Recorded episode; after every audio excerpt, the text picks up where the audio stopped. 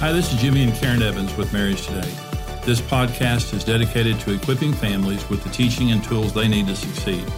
We hope you enjoy this episode and subscribe for more marriage building content. And today, Karen, first of all, welcome. Hi, it's so good to be here. And we're talking about what marriage really means. You know, this this is a, a teaching that really does help people to understand why, why get married and when you're married, what, what does it really mean? Is it just, you know, sharing a house together or kids?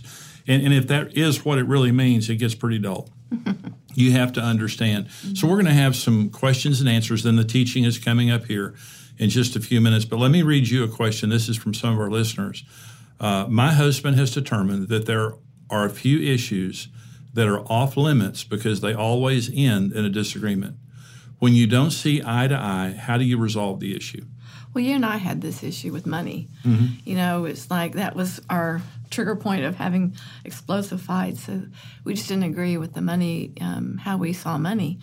And um, I'm not sure her wording that he is determined means that he doesn't want to talk at all. But um, I think just a few suggestions of maybe learning how each other's language is. You know, like once you and I learned each other's money language, it helped break down some walls of, you know, resentment that we had towards each other. Well, I, I would encourage uh, anyone having problems like this. We have uh, several teachings. The in in my book, The mm-hmm. Four Laws of Love, which is also an audio book, which is also a video series. But I talk about resolving conflicts, uh, you know, and dealing with anger and resolving conflicts. And there is a process that you have to go through in doing that. And you're exactly right, Karen. We fought, we couldn't talk about money. Mm-hmm. Uh, but when we l- learn to understand each other and respect each other, because we have different money languages. Yeah. But when we learn to understand and respect each other, we could talk about it, and it really became a great area of our marriage. And so uh, I would encourage you because this. I, I don't want to be tried about this and give too short of an answer because this is a big deal. If you don't know how to resolve conflicts, I really do encourage you get the four laws of love. It'll talk to you about dealing with your anger, resolving conflicts. And if you go through the right process, it's really the rules of engagement. Mm-hmm. There's nothing that you can't talk about if you do it correctly. Yeah. And I think you have a question for me, Karen. Yes. My wife has a secret stash of fun money, and it bothers me that she needs to do this. I want to share everything, and she likes having some areas separate. Well, you know, having a separate stash of fund money is not the issue. The issue is secrecy. Mm-hmm. Uh, so let me give you a principle anytime that a spouse feels as though their spouse is out of control in an area, they will go to the opposite extreme to try to gain control. Mm-hmm. For, for example, uh, if a spouse feels as though their spouse is not s- saving enough money, they're spending too much money, they're not good with money, they'll begin to privately save. They'll begin to stash money. Now, I don't necessarily hear that in this question, no. you know, because it's like a secret stash. Mm-hmm. I don't think there's a problem having a secret stash of money unless it's four million dollars, you know, or something like that, you know, and you're you're planning to escape to Hawaii or something, start a different life. But but you know, it's the secrecy issue. Yeah. And that is rather than saying, "Honey, I, could I have some money in my account over here so I can do this and this?" She's doing it secretly. Well, and it's it's it's destroying trust. I mean, that's right. You know, your marriage is built on trust, and right. you know, when you start doing little things like that, you, you start eroding that trust factor that you have to have for a good marriage. Well, you need to budget together. You need to uh, manage your finances together and there needs to be accountability and honesty and this flies in the face of all that. Yeah, so the main thing is if you know if the if the wife wants to have some you know her own stash of money just talk about it. Mm-hmm. and just say you know do you mind if i put $50 a week or $100 a week in this you know my coffee can in the closet and you know store it money whatever. And that way you both agree on it. But but here's the issue karen you said it right. If you're not telling me that what mm-hmm. else aren't you telling me? Mm-hmm uh, you've got your own little thing going well, on. And like, where where is this fun money going?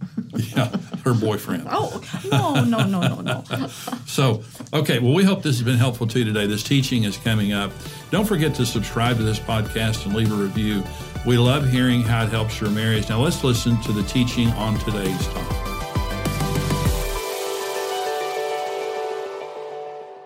I want to talk to you about the meaning of marriage. Now, if, if I came to you most people, and I said to you, What does marriage mean? Most people cannot answer that question. Uh, in the eyes of the state, when you stand and you get married, what does that mean? You will know in just a few minutes the meaning of marriage and the importance of understanding what it means. Listen, how can you succeed if you don't know what you're trying to accomplish? And so we need to understand the meaning of marriage and what we're trying to accomplish, what God's trying to accomplish uh, in our marriage. How to experience lasting passion and intimacy. Marriage gets better every year when you do it right. When you do it wrong, it gets worse every year. And so, again, you may have been married for a year or two or, or, 18, and maybe the, the sizzle has gone out of your marriage. You can get it back. You can get it back in a very short period of time. We went from out, smack out of love to in love in a few weeks when we began to, to change the way that we were married. But listen, listen to this other thing. I want to talk to you about how to have a win win relationship. In a, in a biblical marriage, there is no loser. If there's a loser in the relationship, it is not a biblically based marriage because God created marriage to be a win win situation for men and women. And I want to just talk to you about the power of marriage, and how it communicates God's love to our children. And that's what we need to do is to show our children how can our children succeed unless we show them how and so we want to show them a godly marriage and it's one of the most important things that we do now ephesians 5 is the most important text in the world concerning marriage. Nowhere in the world do you see a place where marriage is explained to us as explicitly as it is in Ephesians 5. And Paul says, For this reason, a man shall leave his father and mother, be joined to his wife, and they two shall become one flesh. This is a great mystery. And really, what he's saying is, it was a great mystery until now. But he's saying, I'm speaking concerning Christ and the church. Nevertheless, let each one of you in particular so love his own wife as himself and let the wife see that she respects her husband. So the Apostle Paul is saying when you're married God's way, the man is a Christ like husband. And the woman is a Holy Spirit like wife. She's respecting her husband and he's sacrificially loving her, and that's the way that it should be. Well, when Karen and I, uh, we, we were wounding each other.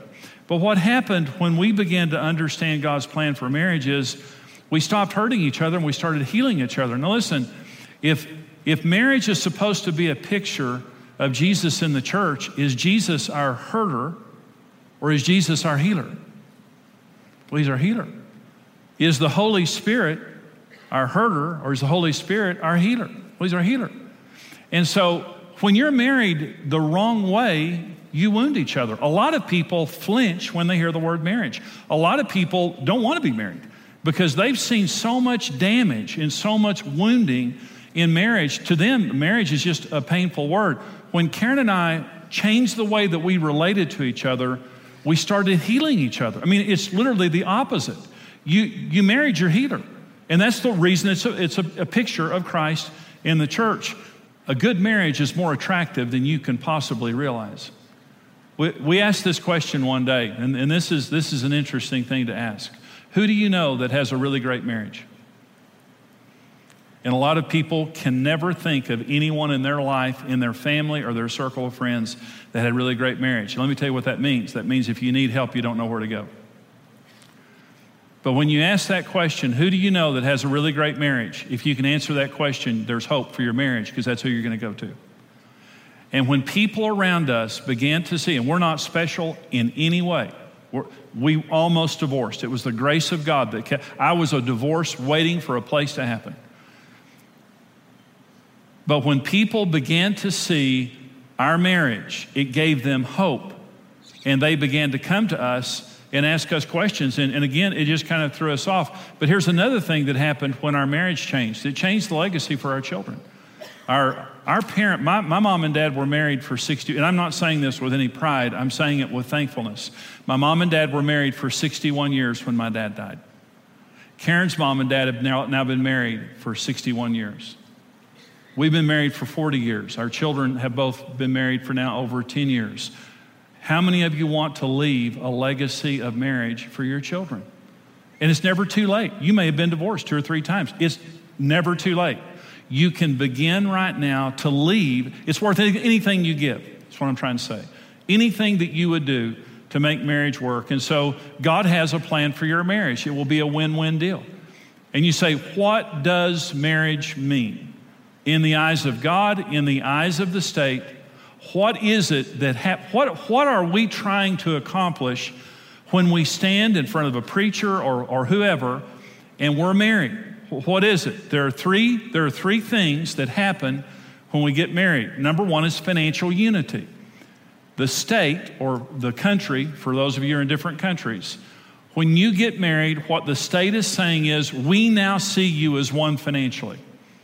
You're one financial unit. Before we saw you separately. You pay taxes separately, and if one of you died, you were not entitled to the other person's property.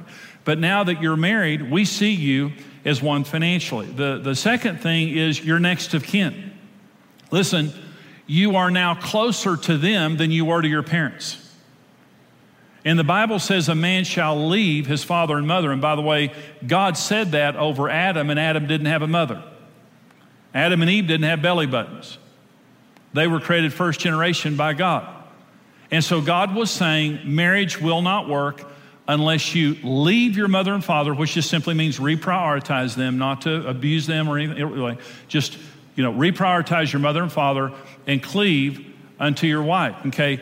You've heard the saying that blood is thicker than water. And, and we hear that saying, and it's kind of like if a fight breaks out, choose blood.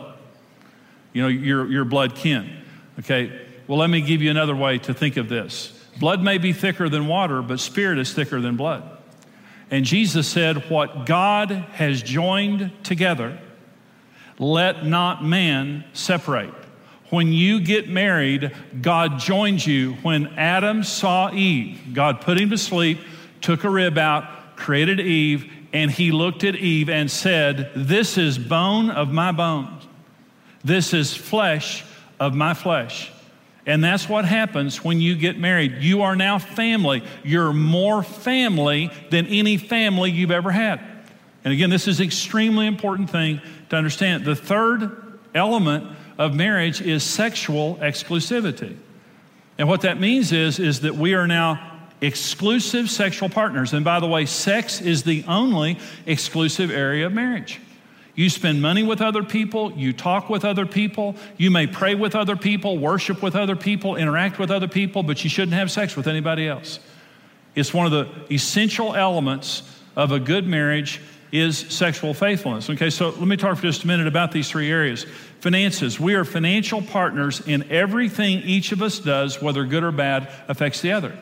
So now we're, we're a partnership, we're a team. And we have to understand that we're trying to, people get married, and, and by the way, people who are married are better off financially than people who aren't, uh, almost all the time. It's, marriage is the greatest wealth producing entity on earth. Okay, but you have to do it right, and I'll talk about that in just a minute. We're next of kin, and what that means is I am primarily taking responsibility for you. You may have had other people before we got married, you may have had mother, father, brother, sister, aunts, uncles, grandparents, someone else before this marriage was primarily responsible for you. But here's what I'm saying in marrying you I am now, until we die, I am now primarily responsible for taking care of you. I am assuming that responsibility. And that's what this marriage means. We're family, you're bone of my bone. Number three, sexual exclusivity, which means we belong to each other and I will be faithful to you and I will be careful and accountable. And it also means I will fulfill your sexual needs. I am taking responsibility. Now, 1 Corinthians 7, the Apostle Paul, this is one of the most astounding uh, scriptures in the Bible. The Apostle Paul says, when you get married, you don't have authority over your own body, your spouse does not for the sake of abuse, but for the sake of use. In other words, you can't use your body as a weapon. You can't withdraw sexually from your spouse to punish your spouse. They have a right of use of your body sexually when you get married. That's what marriage means. When, what, does marriage mean? It means we're next of kin, we're financial partners, and we belong to each other sexually and I will keep myself unto you alone sexually, and I will meet your needs. And your needs are not my needs. Uh, no, no two people have exactly the same sexual needs. And to meet each other's sexual needs, it means you meet, you're meeting the need in another person that you don't necessarily have. And the timing is typically not the same. And so, this is what marriage means. And, and so, if you're going to have a good marriage, the core has to be there. And the issue is, it all has to be there. If any one of these begin to suffer, the marriage can suffer. In fact, it's an interesting thing. Do you realize that the three things I just mentioned money, met needs, and sex are the three reasons we get married and the three most powerful elements of marriage, and they're the three main reasons we divorce?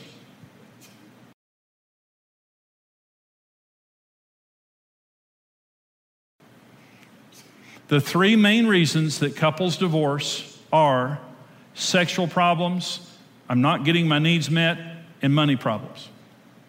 But that's actually the reason that God made marriage. The power of marriage is remembering the core.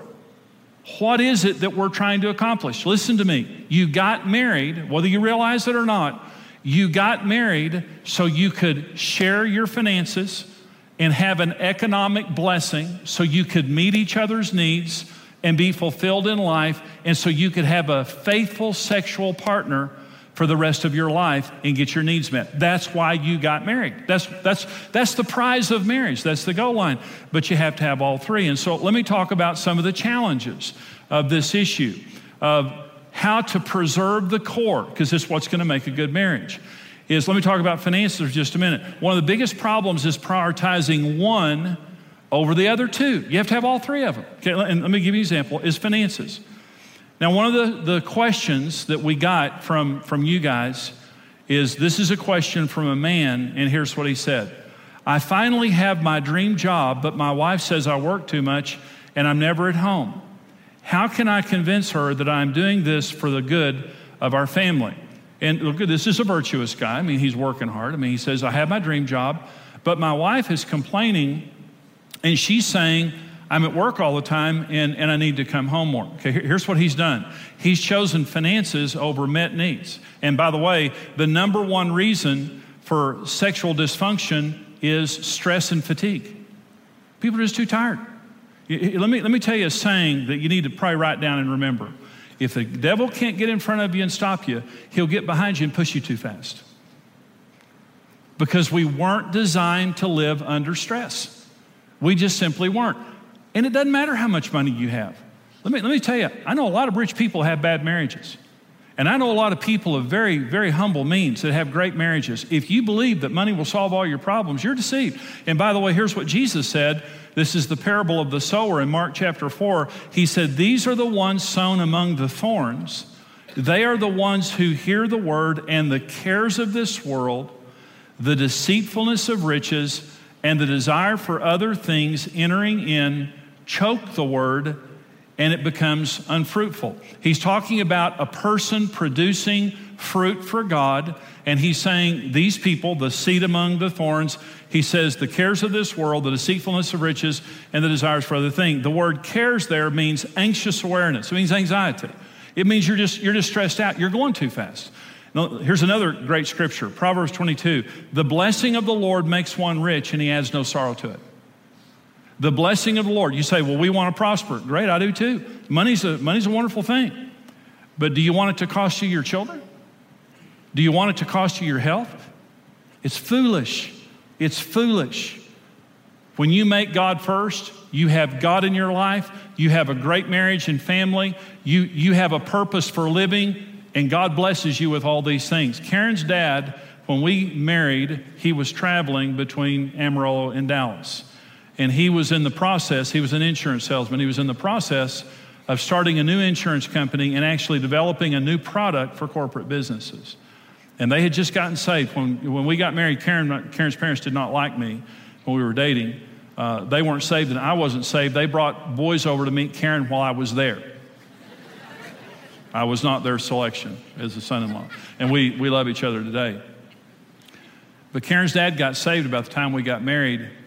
And he said to the Lord, You bless me, and I'll give to your kingdom. And my father in law and mother in law, I, I, I, can't even tell you how the Lord has blessed them. And, and I mean, but they have evangelized people all over the world. They serve the kingdom of God, and their value system is not money, their value system is God and family. And they have never allowed money, regardless of how much they had, to ever control them or to compromise their decision making. And we have seen God bless that. And so, my prayer for you is every blessing that God would make you rich and add no sorrow to it. But it happens when you seek God first in His kingdom and don't let anything else come between it. So, I'm saying don't choose money over your marriage, don't choose money over being able to meet each other's needs. You may have less, but you'll have it in a more peaceful home. Okay. And that less won't be there for long because God's going to bless you if you make good decisions. But the other thing is dominating any of those areas. It, the marriage only works when you share it as a partnership. Now, I was dominant in our relationship, I dominated Karen. And so I was a very dominant husband. We had a horrible marriage as long as I was dominant. And, and the issue is there's, there's three kinds of differences in marriage there are celebrated differences, tolerated differences, or rejected differences. And when your spouse, you're different, you're two halves of a whole. When you get married, you need your spouse's input to make a good decision. But when Karen and I married, I just thought she was weird. When she would say something, I'd roll my eyes, I'd call her stupid, and I tried to dominate the areas of our family. But my wife, men have half the brain, women have half the brain, together we have the whole brain. And in order to have a good marriage, it means we celebrate our differences. Do you know that you naturally celebrate your differences when you marry each other? when you meet and fall in love? You celebrate you celebrate your differences. You you look at each other and you know you say something different you do what you do and you celebrate it. You don't roll your eyes and say you're stupid. You never have gone out on a second date with someone who called you stupid on the first date. You're crazy. You're weird. You get you got your you need some hormone adjustment big time now we celebrate each other well you're smart well you're well you're interesting wow you're deep if your spouse has to pay a price for sharing their opinion in your marriage, you're dominating the relationship. If your spouse doesn't feel freedom to share how they feel about any area of the marriage without paying a price, you're dominating the relationship. A good marriage just simply means we're going to talk about money, we're going to talk about the kids. We're going to talk about how and where we worship. We're going to talk about, you know, our relationship and all those things until we agree. Great marriages, we agree. And so the core of marriage is we're financial partners and we're going to agree on this. We're going to have a plan and we're going to sit down and talk and pray and we're going to agree. We're going to meet each other's needs. And our needs are very different from one another. In my Marriage on the Rock seminar, I talk about that a lot but we're very different from each other. And so the needs that your spouse has are not your needs. And so, but when I married you, I took responsibility to meet your needs. And sex is an important part of our marriage. And so I'm reserving my sexuality for you alone, and I'm committed to meeting your sexual needs. And if I'm not, you have an open door to tell me, and I will not make you pay a price. I'm not going to punish you. I'm not going to withhold from you. And I'm saying to you, keep the core going. And when the devil attacks our marriages, typically what he'll do is he'll attack one of those areas. Let me go back to the question I said earlier about the guy that said, I finally have my dream job. Who cares if it's your dream job? It needs to be both of your dream jobs. If it busts your wife's dream, it's not your dream job. And for this guy, I completely understand what he's saying. He's trying to be a good provider.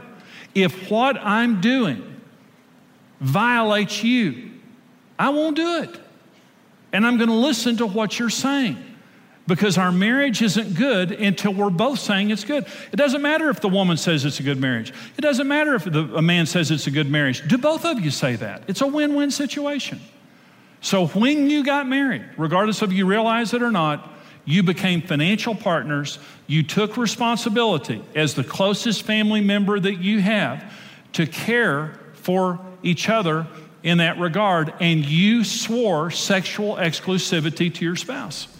Okay? That's what keeps the core going. Hey, this is Brent Evans with XO Marriage, and I want to thank you for listening to the Marriage Today podcast. We believe your marriage has a 100% chance of success if you do it God's way. If you enjoyed today's teaching and want to keep learning, hey, subscribe to the Marriage Today podcast and take some time to leave us a review. Your reviews help us spread the word and can encourage someone else in need. For more great marriage content, check out xomarriage.com where you can see all of our marriage building resources, articles, and live events.